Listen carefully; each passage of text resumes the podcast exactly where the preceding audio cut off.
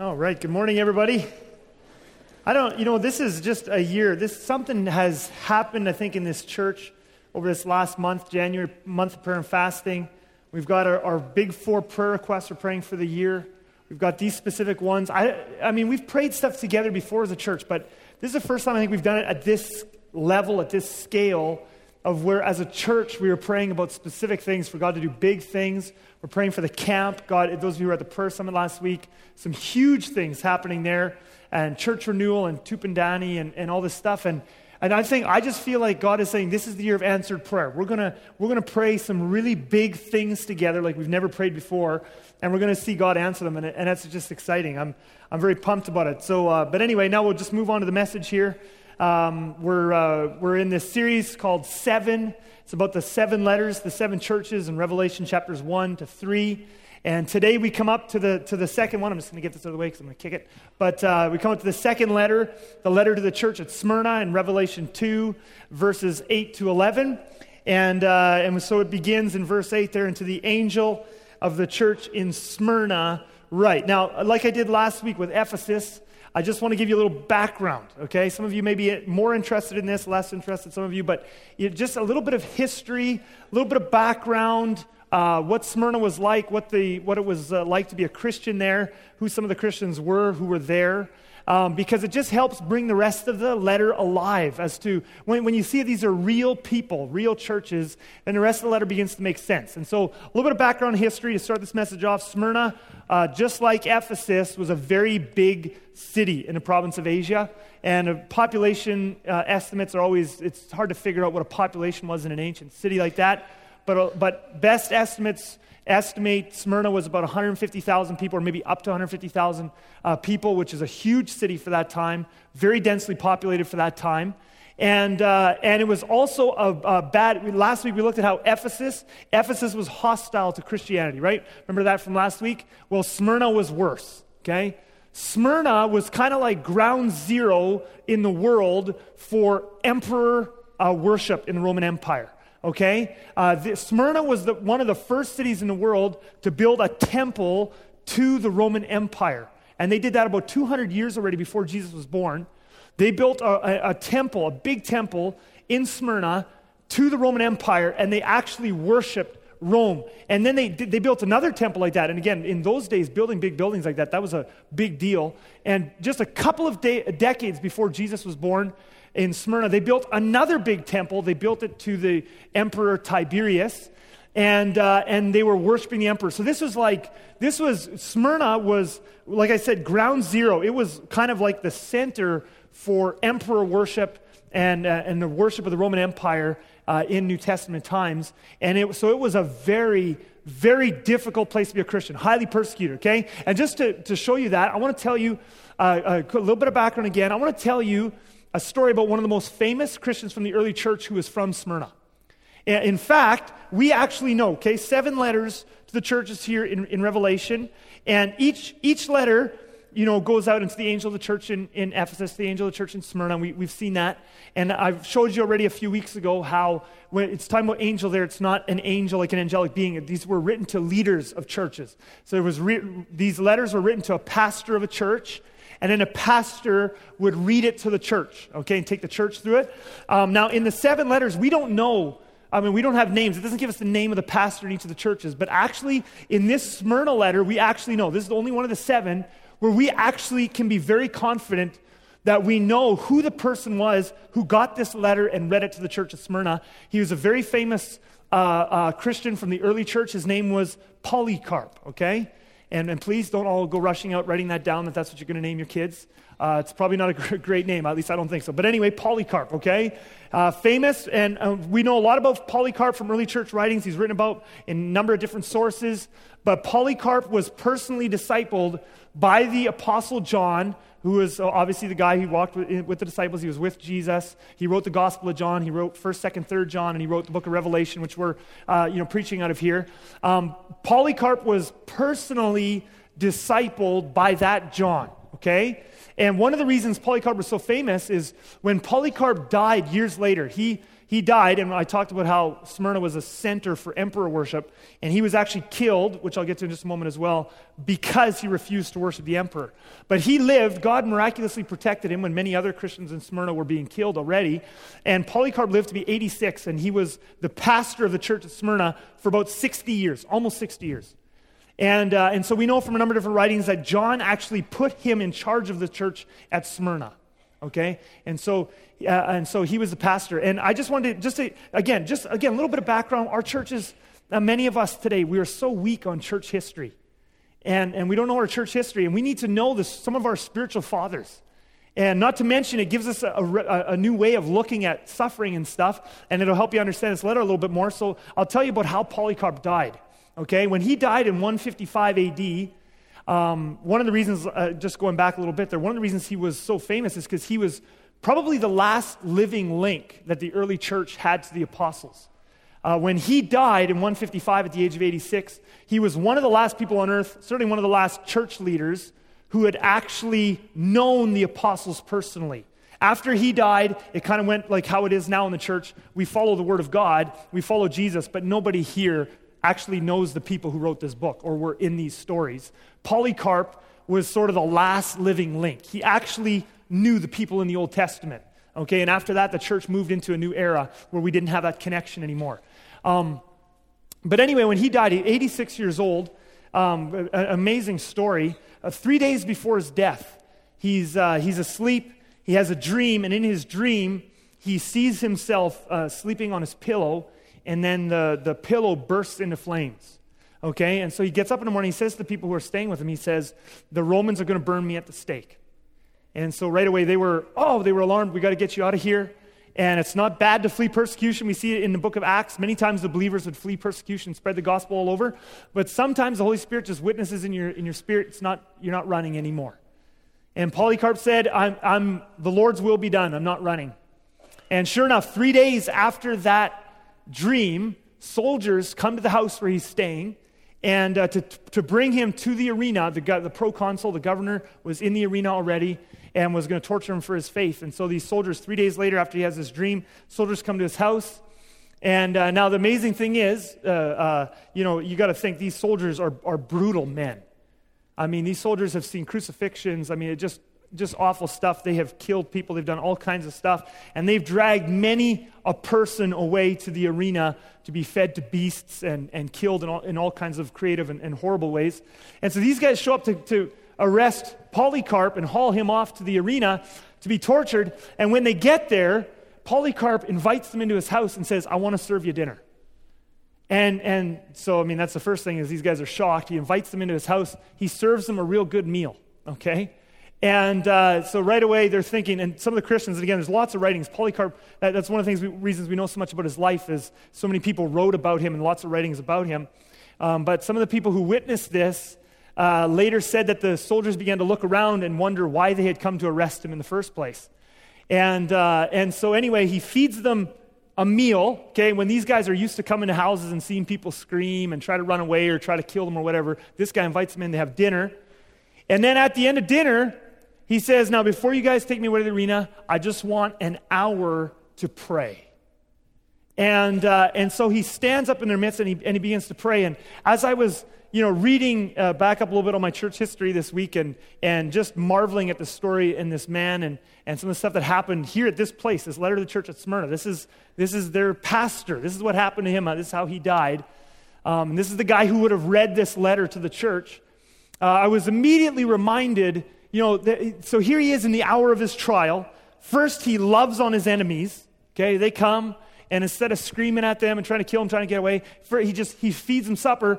And then the second thing is, in the hour of his trial, he says, "I, I got to have some time for prayer." And right away, it just reminded me as I'm as I'm reading this, I go back and uh, I thought of Jesus and his disciples in the Garden of Gethsemane, right? Because isn't that the exact same thing that Jesus did in his hour of trial, right?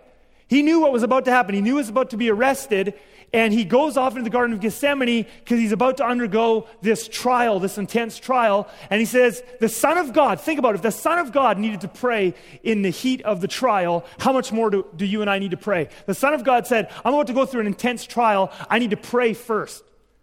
And so we read in all the Gospels, we read that Jesus went to the Garden of Gethsemane and he prayed probably for a couple of hours because he goes away and he prays a couple of times. And at least one of the times he went away for an hour. So he went and he prayed for a couple of hours. And he actually said to the disciples, he said to them, and, and I just thought I would put up the verse there, Matthew 26, 41. He said to the disciples, Watch and pray that you may not enter into temptation. The spirit indeed is willing, but the flesh is weak. Now, what, what, what's he talking about there? The spirit is willing, but the flesh is weak. Five verses before this verse, 26, verse 35, or 36. So it's either five or six verses. Just look it up. But it's just a few verses. I think it's five. Anyway, just a few verses before this verse, Peter said to Jesus, He said, I would rather die than deny you. And of course, Jesus knows what's coming. And I can just see him inside thinking, Peter, Peter, Peter, Peter, you have no idea what's about to come, right? And uh, he's not mad at Peter. He knows, I mean, Peter's got good intentions, right? Isn't that true? So many of us, when we go into a trial, we have good intentions heading into the trial. Peter had good intentions going into the trial. He said, I don't want to deny you. I, I want to I want to be the kind of guy that would die for you, Jesus. He had good intentions. He had excellent intentions. But now Jesus says when, when the trial is actually just about on them, Jesus says to them, and Peter, uh, he's thinking of specifically, I'm, I'm sure, he says, Watch and pray that you will not fall into temptation, for the spirit is willing. You have good intentions, but the flesh is weak. You won't be able to follow through on your good intentions in the heat of the trial unless you go deep with God in that place of prayer. And we see that with Polycarp in the, te- in the time of his testing. We see Jesus in the Garden of Gethsemane. Of course, now we know how the story turns out with the disciples. Peter and the disciples, what did they do? Instead of pushing deep into God in prayer, they, what did they do? They fell asleep. They fell asleep, and as a result of not going deep with God in a place of prayer in the hour of their trial, their good intentions, they couldn't live up to their good intentions. They fell apart. Peter denied Jesus three times. Now, thankfully, Jesus has grace. He forgave Peter. Awesome. Later on, Peter went to his death on the cross, and he overcame. He was, a, he was victorious in the end. But I thought to myself, how many of us do not internalize this message? We look, we read, we all know Peter denied, and we all think, you know, Peter, how many of us would deny? Because the fact of the matter is, we don't internalize this message. I know we don't internalize this message because many of us, you got a doctor's appointment coming up with a big diagnosis and you're afraid. And how many of us do not go to the place of prayer just before that hour of trial comes? And how many of us, you know, you got the big diagnosis, or you've got something big coming down at work, or big business decision, or a bank decision, or a finance crisis, health crisis, whatever it is. You've got a crisis in your life, you've got a big trial. And in that time of trial, we we're lazy. We fall asleep. We don't go into that place of prayer. And as a result, we go into our trials with good intentions, but we come out like Peter and we fall miserably short. Jesus actually tells us what to do. In the hour of trial, there's no shortcut. You must go deep with God in the place of prayer. And so, Polycarp, in his hour of trial, he knows he's just about to face some serious tests. He says, I got to pray first. And so he stood up right there. He didn't even leave the room. He stood up right there. Um, and he began to pray. They say that the, that the Spirit of God and the grace of God, he was just so full of love and joy in the presence of God. He actually ended up praying for two hours. The soldiers let him. And, and finally, after about two hours, I mean, these guys are just totally amazed. And, uh, you know, uh, we got some wild beasts that got to be fed, so let's get to the arena. And, um, and so they finally, after he prays, but he watch and pray because the spirit is willing and the flesh is weak. He prays. Now they take him to the arena. And so the, he gets there, the governor sees him, and the governor is asking him questions of various things. They say that because of his grace and joy and love, he actually won over the governor's heart. The governor no longer wanted to kill him, but he had, he had to do what he had to do. And so finally, it, it, the, the story, as it goes to the end, you find that the governor is now begging Polycarp, please, would you please just burn a little incense to the emperor? Is it such a big deal? Just burn a little incense to the emperor and then just just renounce Jesus, sort of, and then you can go back to believing in Jesus. But just do it here, and, and it won't have to hurt you. And, and then he's fine, and I'm going to put it up there on the screen. One of the most famous quotes in uh, all the writings of the early church. This is Polycarp just before his death. He says this 80 and six years have I served him, speaking of Jesus. and he has done me no wrong. How then can I blaspheme my king and savior? At which point the governor says to him, You know, if, if you don't recant, I mean, if you don't, if, if you don't burn a little incense and, and recant on the whole Jesus thing, I'm going to have to throw you to the wild beasts. And I just love this indomitable. That's the only word. I had to look it up in a thesaurus. I said, God, I need a word to describe a guy like this. And this indomitable old man, filled with the Holy Spirit, tells him this Call them, speaking of the wild beasts. It is unthinkable for me to repent from that which is good to turn to what is evil. To which the governor said, In that case, I'm just going to have to burn you. And I got to put this quote up to, here too, because this is just, you got, we, we need to be exposed to more thinking, more people like this. Polycarp said to him, These are his last words You threaten me with fire which burns for an hour and is then extinguished, but you know nothing of the fire of the coming judgment and eternal punishment reserved for the ungodly. Why are you waiting? Bring on whatever you want. Now, that's a bit of a different mindset, isn't it? It's a bit of a different mindset. I love to read stories like this to my kids, and we need to talk about. Yes, somebody going, You do what? My kids are going to turn out different than yours, I'll tell you that. Hopefully for the, for the good, but um, I love to read stories like these to my kids, and I love to talk about stories like this. We actually have to talk about our spiritual heritage in the church. Because we need to be exposed to a different mindset than what we have today in, a, in the modern days in the West. This is a radically different mindset. So many people today, if my life isn't going good, even if we don't do it consciously, we'll do it subconsciously, we get bitter at God. Why would God let me go through this? Why would God let this trial last so long? Why would God let my spouse do that? Why would God let me get cancer? Why would God not, and we on and on, why would God let this happen to my child? Why would God let this happen to my family? And on and on and on and on. Why would God? And we get bitter inside at God because He doesn't make our lives easier. But we look at men like Polycarp and the apostles, even Jesus himself. We look at many of the Christians around the world today. And not only do they not get mad at God, but Polycarp doesn't get mad at God. Oh God, why would you let me die such a horrible death? Why couldn't I just die? I'm 86. I could have just died peacefully in my sleep, but I have to be burned to death. Does he get mad at God? He says, Bring it on.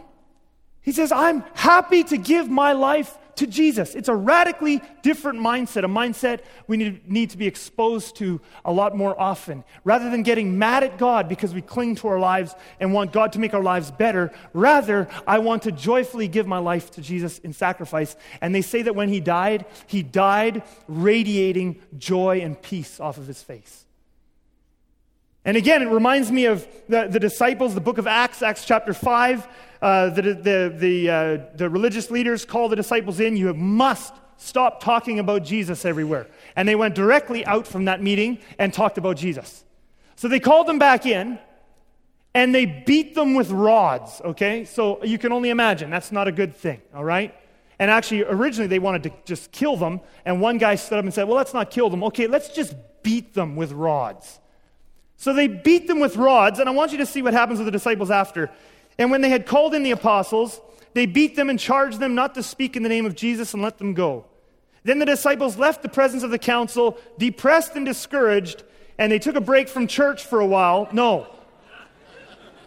And they got bitter at God because why would God, He loves me. Why would He let me go through that? No.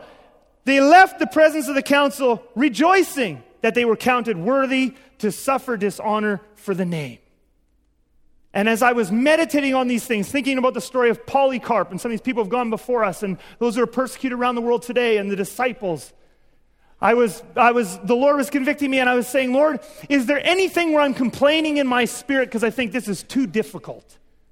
Do you ever get to that place where it's like, this is too difficult for me? God wouldn't call me to do that. It's too inconvenient. It's too painful. And rather, this mindset shows us that we can rejoice. Actually, our lives are supposed to be living sacrifices to Him. The whole thing is His, right to the death. And they rejoice to be able to give their lives to Christ. So, anyway, we go back to the letter of the church, to the church in Smyrna. To the angel of the church in Smyrna, write the words of the first and the last who died and came to life. So Jesus is introducing himself here to the church at Smyrna. And he does this in each of the seven letters to the seven churches, but he never introduces himself just as Jesus. He doesn't just say, hey guys, it's Jesus. No. He doesn't do it here. He doesn't do it in any of the letters. In every one of the letters, in fact, none of the introductions are the same. Every one of the introductions in the seven letters is different. In each letter, Jesus introduces himself to the church in a unique way by some of his attributes or some of who he is or some of what he does, but he introduces aspects of himself uniquely, none of the seven letters are the same, that directly apply to what that church, what season that church is in, what that church is going through. Okay? So every church gets a different introduction, a different aspect of Jesus that he is revealing to them for the season that they're in and for the things they're going to through. I'll just show you a couple of examples. I won't show you all, all seven, but like in the letter to the church at Ephesus, he int- introduces himself as, which we saw last week, the words of him who holds the seven stars in his right hand, uh, who walks among the seven golden lampstands. Uh, the one we'll look at next week, the letter to the church of Pergamum, he introduces himself as the words of him who has the sharp two edged sword. And the letter to the church of Thyatira, he introduces, which we'll see in a couple of weeks, he introduces himself as the words of the Son of God, who has eyes like a flame of fire and whose feet are like burnished bronze. So in each letter, he introduces aspects of himself, attributes of himself, different, unique. Each, each church gets a unique introduction from Jesus, some aspect of himself that applies directly to what they're going through. Now, I haven't told you anything really new. I mean, you know, any of you who's ever read a commentary on the book of Revelation, uh, or if you look up a commentary or any teaching on the book of Revelation, you'll find everybody, everybody knows this. This is obvious. Everybody's noticed the fact that every letter gets a different introduction, and every introduction of who Jesus is reveals something about Jesus that meets that church right where they're at. Everybody gets that. Here's what a lot of people don't get. Here's what lots of commentators and teachers and preachers and pastors and Christians have failed to do. We have failed to internalize this message and turn it on ourselves. We read these seven letters and we go, that's neat. God introduced himself to Smyrna and revealed aspects of his character that Smyrna needed to hear. That is so neat. And God introduced himself to Ephesus with, with a revelation of his character and attributes that met the needs of what Ephesus needed to know about him. That's neat. And nobody thinks, but maybe God wants to do the same thing for me. If he did it for those seven churches, maybe he wants to do it for me. And I would say he most certainly does. Jesus, in every season and trial of your life, Jesus wants to reveal something of himself. Every trial and season in your life is an excuse to get to know some new aspect of Jesus. See, he is infinitely, he has so many good qualities. And he runs so deep. We're going to spend all of eternity worshiping him. And every trial and season you have in this life is an excuse for you to find out and discover and learn something new about God that meets exactly that need. And so Jesus wants to reveal to you. For example, I was praying with a guy recently in my cell group, and they were going through a certain trial. And as I prayed for this, for this person and uh, about this trial that they're right in the middle of, immediately I could just feel the Holy Spirit just speaking in my heart provider. I want to be their provider. I want to reveal myself to them in this season. Now, do we all know in our heads that God is the provider? Yeah, we all know that in our heads. Very few of us have internalized that into our hearts, where we've gone through a season in our life and we have discovered Him and experienced Him to be our provider. Not just up here, but experientially. And I felt the Lord saying that I want to be this person's and this family's provider during this season of their life. I've prayed with other people in the past as well, praying with them, and they're going through a whole bunch of stuff and they need all kinds of wisdom, they need advice, blah, blah. And as you pray for them, suddenly the Lord says, I want to be in this season of their life, I want them to find me to be their counselor. I want them, they know it in their heads, but over the next year, over the next few months, I want them to come to me in prayer and get advice from me, and I'll speak to them and give them wisdom over and over and over again, so that for the rest of their life, they won't just know that I'm their counselor in their head, they'll know I'm their counselor and father and shepherd and friend. This last month, during the month of prayer and fasting, as I was praying, one of the things that the Lord showed me, He said, For my life this year, He said, I want, Chris, I want you this year. You know in your head, you know in your head, you've read it in the Bible a thousand times that I'm the living water and I'm the bread of life. But Chris, this year, I want you to discover for yourself, I want you to experience me to be your living water and your bread of life. Now, some of you are going, um, first of all, you have to understand, okay, how, and little rabbit trail, pause, let's, rabbit trail.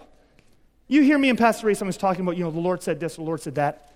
And then some of you, you might go home and you go, and veins are popping out in your head. Give me a word for 2014, just like Chris. That, that, that is not what I did. I actually know a guy in this church. I, lo- I love this guy. I love this kind of hardcoreness. So does Jesus. But he, he heard one of our messages here, but listening prayer in the prayer closet. One of me or, me or Pastor Ray mentioned, mentioned a prayer closet. And, and uh, he took that literally. He went and shut himself in a closet for eight hours trying to hear God. Okay, now, first of all, let me just tell you something. That kind of hardcoreness, God is laughing in heaven. He loves that, all right? But it, it's just, that's extreme. That's not what we're talking about. I'm not talking about when I got a word from the Lord for 2014, I was like this. You know what? I'm really just a very regular guy.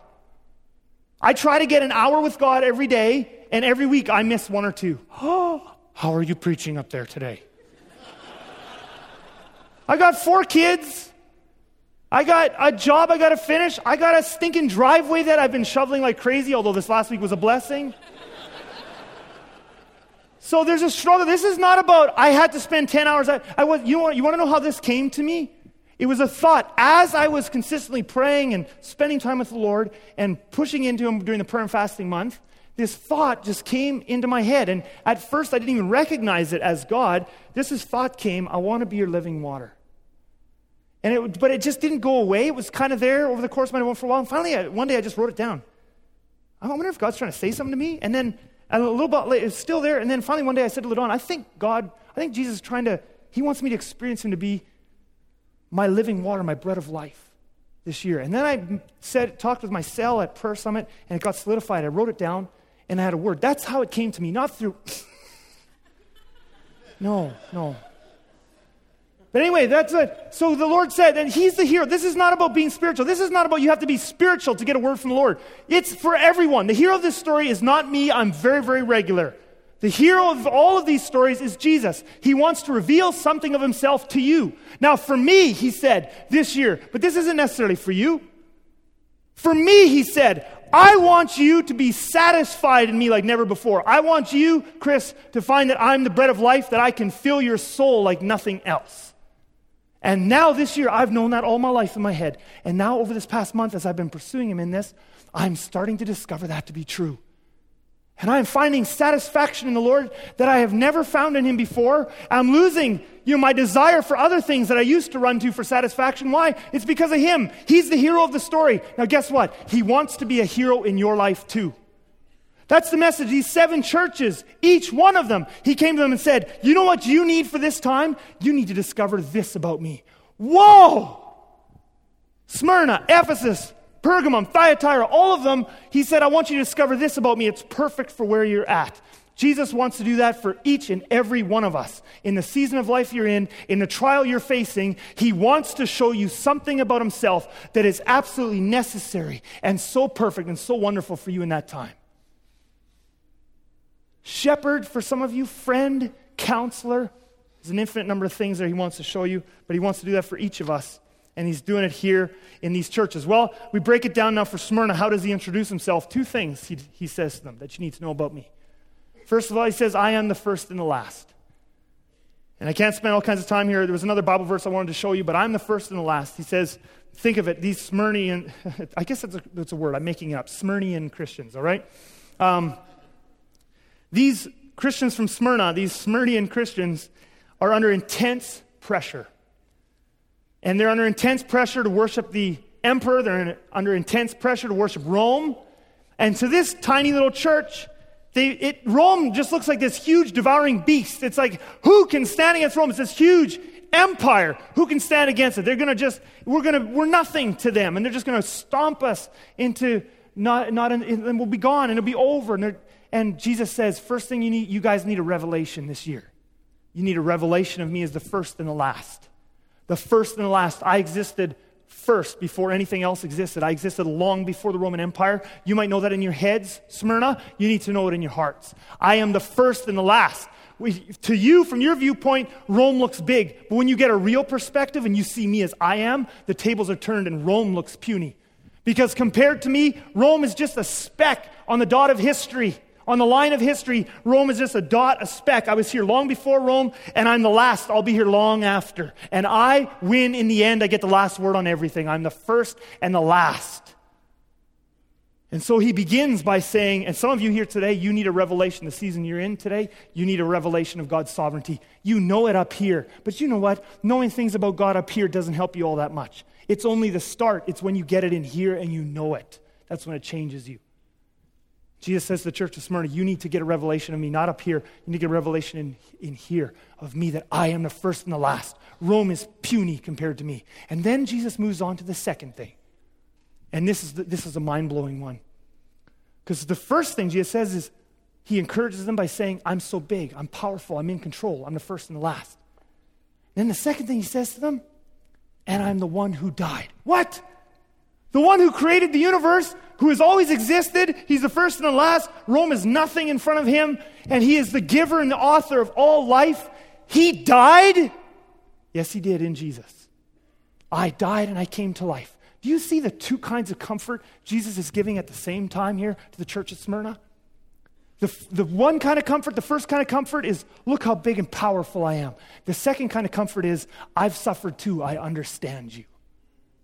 Do you see how different those are? Does that not make you love Jesus? You can have encouragement in Jesus because no matter what you're going through, He is huge and powerful and sovereign. But there's a second kind of encouragement.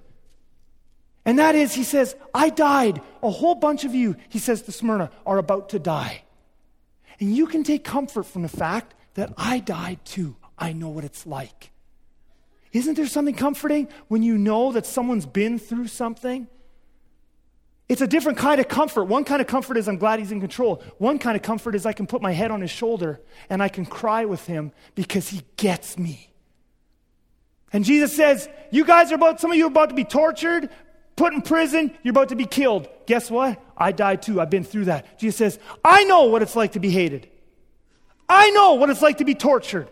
I know what it's like to die. I died and I came to life, and so will you and you can come to me. And again, we read some of these passages, but we fail to internalize them. We fail to say, wait a minute, that's true of me too.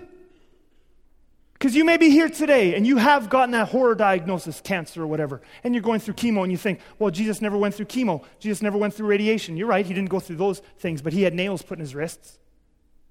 He knows what it's like to die. He knows what it's like to suffer. You can take your sufferings to Him. On the one hand, you need to know He is powerful and He's in control. And on the other hand, sometimes you just need to sit in His lap in prayer and weep with Him and say, Jesus, this is hard and I'm scared. And He holds you and says, I've been in that place of suffering and pain, and I even know what it's like to die, and I'll go with you in it.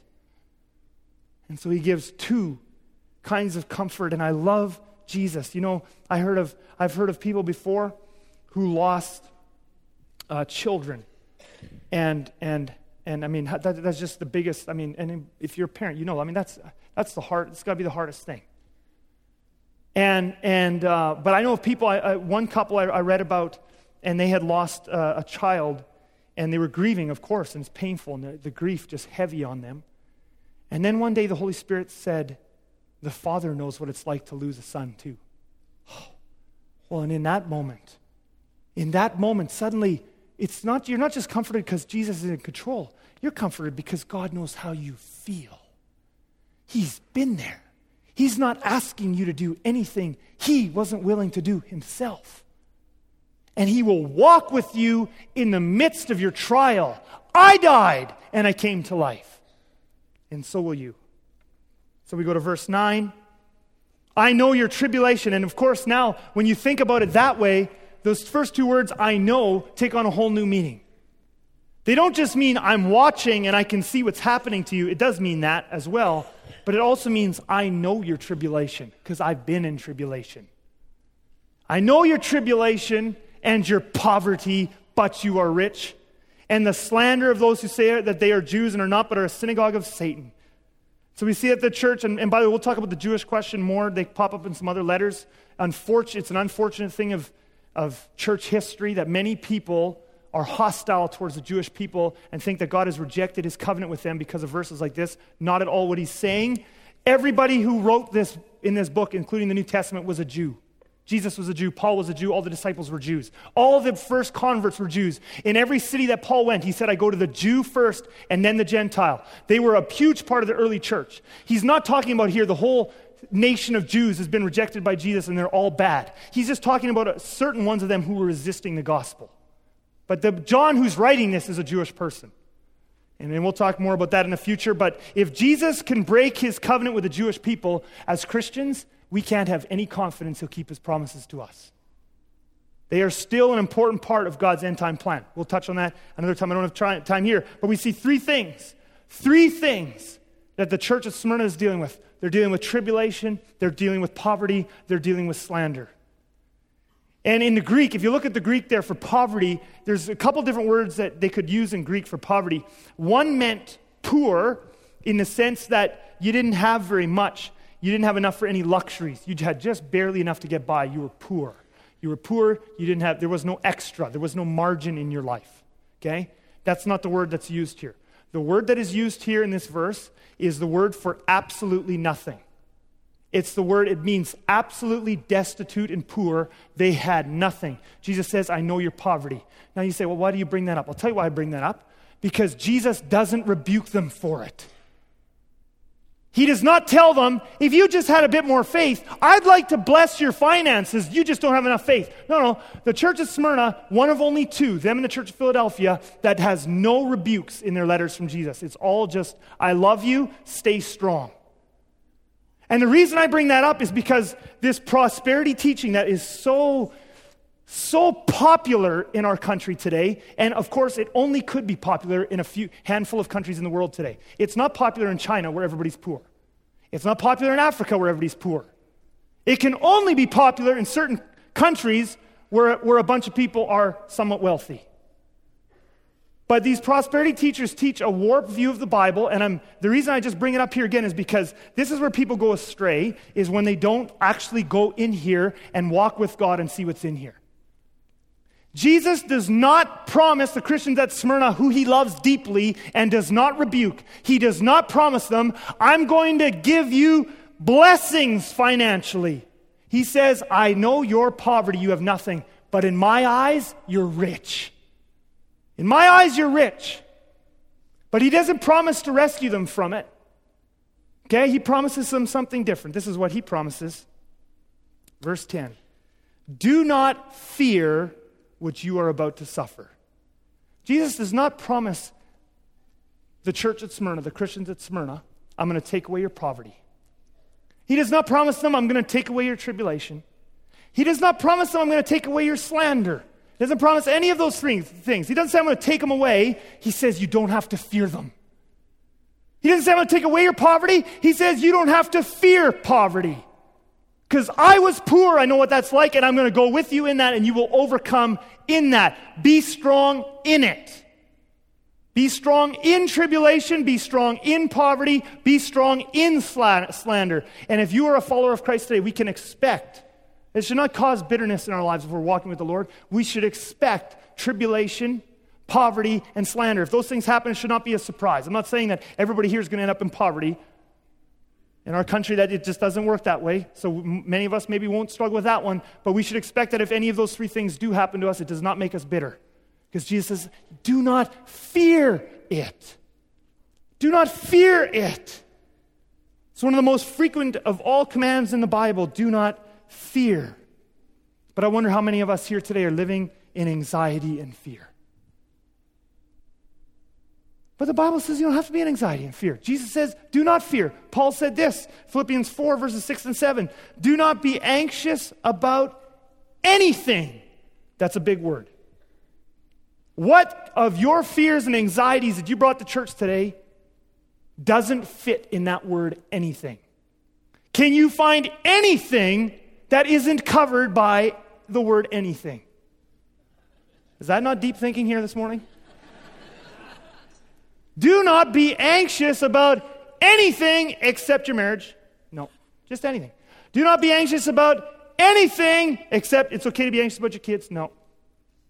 Do not be anxious about anything, but in everything by prayer and supplication. And we just We had a whole month, prayer and supplication. It's like that would include prayer and fasting, pushing into God. This is how you deal with anxiety and fear. But in everything, by prayer and supplication, with thanksgiving, let your requests be made known to God. And then look what happens, verse 7. And the peace of God, which surpasses all understanding, will guard your hearts and your minds in Christ Jesus. Now, here's the thing about this verse that's a famous little passage. Oh, it gets quoted. Christian radio, Christian books, Christian publications. Lots. I bet you some of you here have this on your fridge. I hope you do. That's good. I'm not making fun of you for that. Or you have it on a plaque. And we think, this is a great verse. We all love this verse. But you know what? It sure doesn't work for most of us, does it? We quote this verse, we listen to this verse, we tritely say this verse, and then we're still worried and anxious. You want to know why? Because this verse doesn't say quoting this verse will take away your anxiety and fear. Knowing this verse doesn't take away your anxiety and fear. You know what? This verse only applies to those people who actually go into the place horrors of prayer.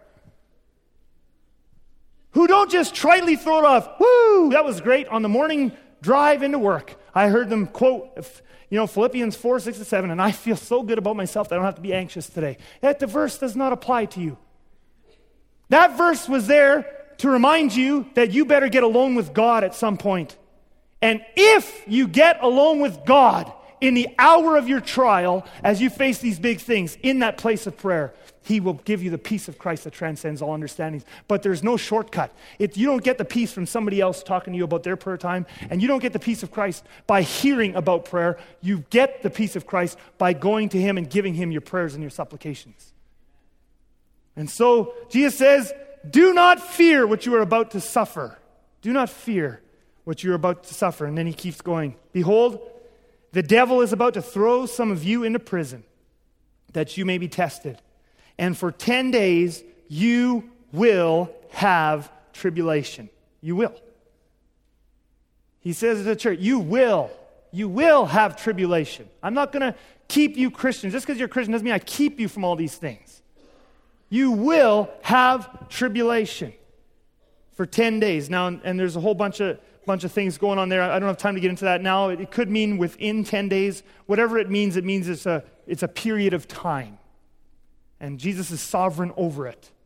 Okay, but it, it was longer than 10 days. I mean, they were in tribulation for many years there in Smyrna. But now look at Jesus' call to the church at Smyrna. And actually, it's not just his call to the church at Smyrna. Wouldn't we love it if that's all it was? Whew! Jesus called those Smyrnian Christians to be faithful unto death. Good thing he doesn't call us to that, eh? He only calls us Western Christians to believe some things about him and go to church every week. But boy, that's a hard call. No. This is his call on every person who names his name and says they want to follow him. Here's his call Be faithful unto death, and I will give you the crown of life. We have reduced, it's such an unfortunate thing.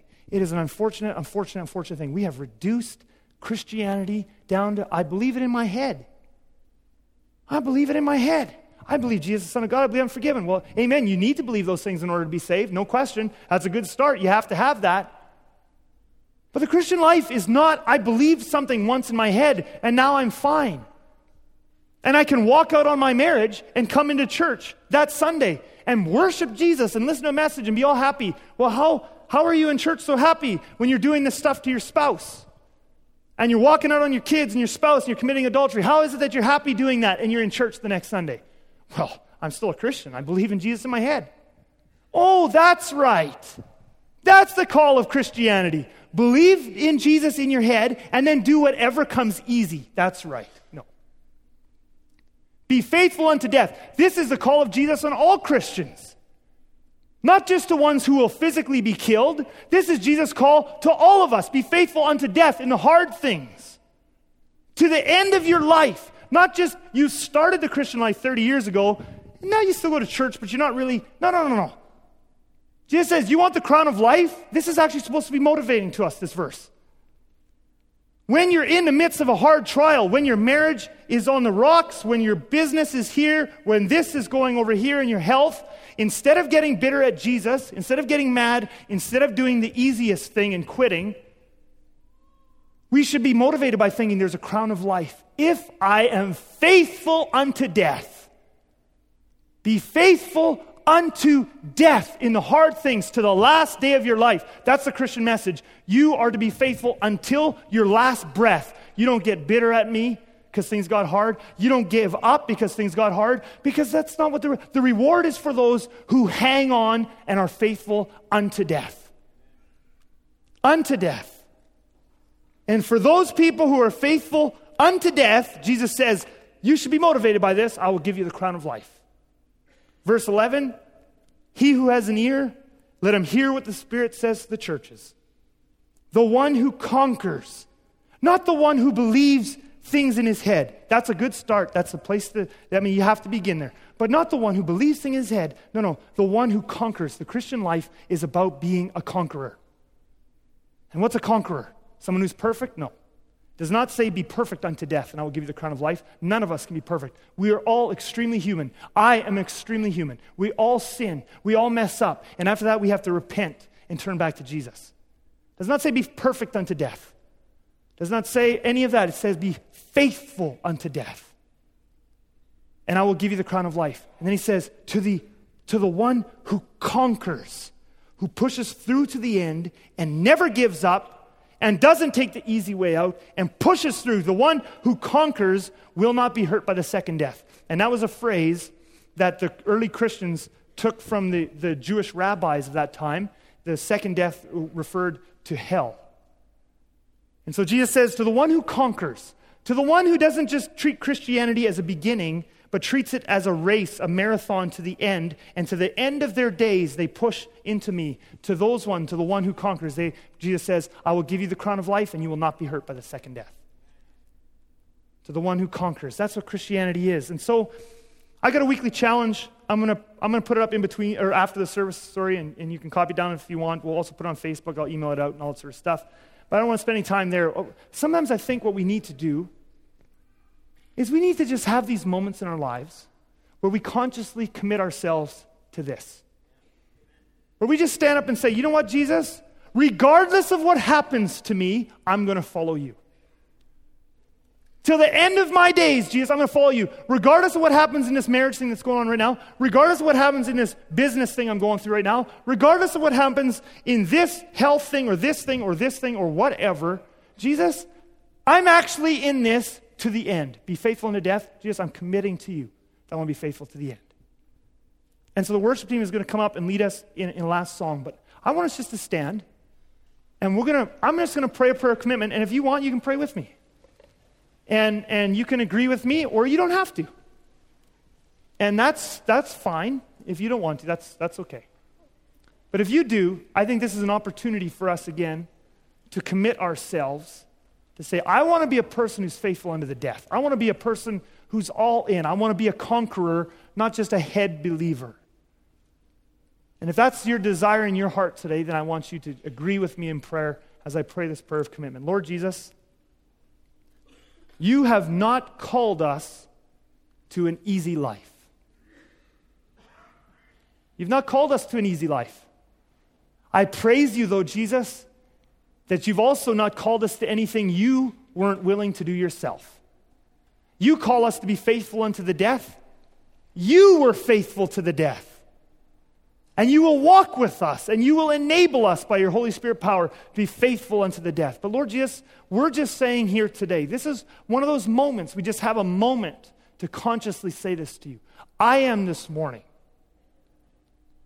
And we in this room together this morning are saying, Jesus, we want to be faithful to the death people, faithful in the hard things people, faithful in the trials people, conquerors to the end. Yes, we are committing ourselves here this morning, this afternoon already, actually, I should say, but Lord, just we are committing ourselves here today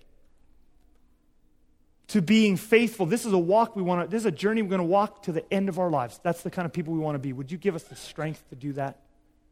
Would you give us the strength to do right? Would you give us the ability not to get bitter at you when things don't go our way? Because we want to radically give our lives to you. In Jesus' name we pray. Amen.